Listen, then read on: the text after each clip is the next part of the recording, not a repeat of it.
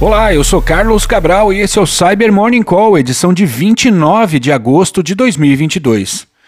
Começamos tratando de uma pesquisa assinada pela Kaspersky que detalhou as mais recentes técnicas adotadas pelo grupo norte-coreano Kinsuki. Os ataques se iniciam com e-mails de phishing a políticos, diplomatas, professores e jornalistas na Coreia do Sul, bem como desertores da Coreia do Norte. Essas mensagens possuem links que redirecionam a vítima para um servidor de comando e controle, o qual faz uma checagem por parâmetros como endereço de e-mail, endereço IP e versão do sistema operacional operacional, de modo a conferir se quem clicou no link realmente é a pessoa que está na lista de alvos do Kinsuki. Após isso, a vítima recebe um documento malicioso que, ao ser aberto, estabelece comunicação com o servidor de comando e controle secundário, de onde é baixado o payload do próximo estágio do ataque, que consiste em um arquivo HTA que agenda tarefas para garantir sua autoexecução.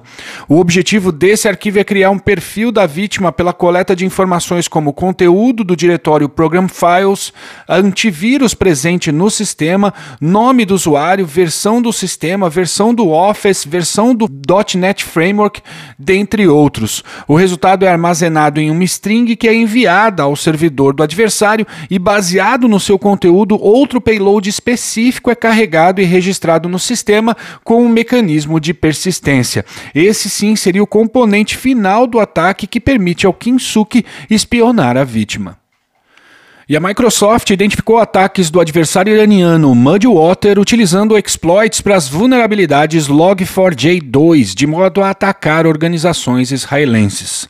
O Mudwater foi identificado pela primeira vez em 2017 e atua majoritariamente no Oriente Médio. Já o nome Log4j2 se refere a três vulnerabilidades que afetam o framework Java Log4j, sendo que a primeira é a Log4Shell, catalogada como CVE 2021 44 44228, somada às falhas CVE 2021 45046 e CVE 2021 44832, que permitem a execução remota de código no alvo. A Microsoft afirma que após explorar as vulnerabilidades, o Mudwater adota um mix de ferramentas customizadas e binários do sistema operacional para estabelecer persistência, obter credenciais de acesso e se movimentar pela rede da vítima.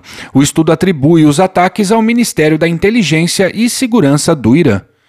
E um novo ransomware escrito em Go foi identificado pela Trend Micro. Catalogado como agenda, o malware é operado de modo a ter amostras customizadas para cada vítima.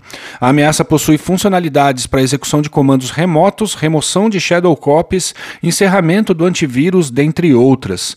Após a infecção do sistema, o agenda modifica as credenciais do usuário e habilita o login automático, usando as credenciais alteradas para em seguida reinicializar o sistema em safe mode e iniciar criptografia.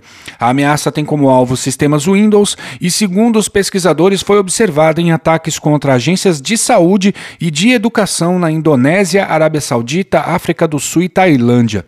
Em um ataque, os operadores do Agenda foram observados abusando de um servidor Citrix publicamente acessível para o acesso inicial ao ambiente da vítima, para em seguida disseminar o ransomware. Em outro caso, os adversários usaram credenciais vazadas de modo a se conectar a um controlador de domínio via RDP e, a partir desse acesso, criaram GPOs para espalhar a ameaça. Por fim, a agência de jornalismo investigativo Lighthouse Reports publicou um relatório ontem sobre a descoberta da operação de mais uma empresa do mercado de spyware, a Tyke Lab, com sede em Roma. Sua operação tem foco na exploração de vulnerabilidades antigas em redes de telefonia, de modo a interceptar dados sensíveis no tráfego. No entanto, ela também controla uma outra empresa, a RCS Lab, que desenvolveu uma ferramenta chamada Hermit, usada para atacar dispositivos móveis e ativar remotamente o microfone do telefone, gravar chamadas, extrair mensagens, roubar registros de chamadas, contatos, fotos e outros dados sensíveis. Alvos da Tyke Lab foram documentados na Líbia, Nicarágua, Malásia, Costa Rica, Iraque, Mali, Grécia e Portugal, assim como na própria Itália. E é isso por hoje, obrigado por ouvirem o Cyber Morning Call e tenham um bom dia. Você ouviu o Cyber Morning Call, o podcast de cibersegurança da Tempest. Nos siga em seu tocador de podcast para ter acesso a um novo episódio a cada dia. E para saber mais sobre a Tempest, nos siga no Instagram, Twitter e LinkedIn ou acesse www.tempest.com.br.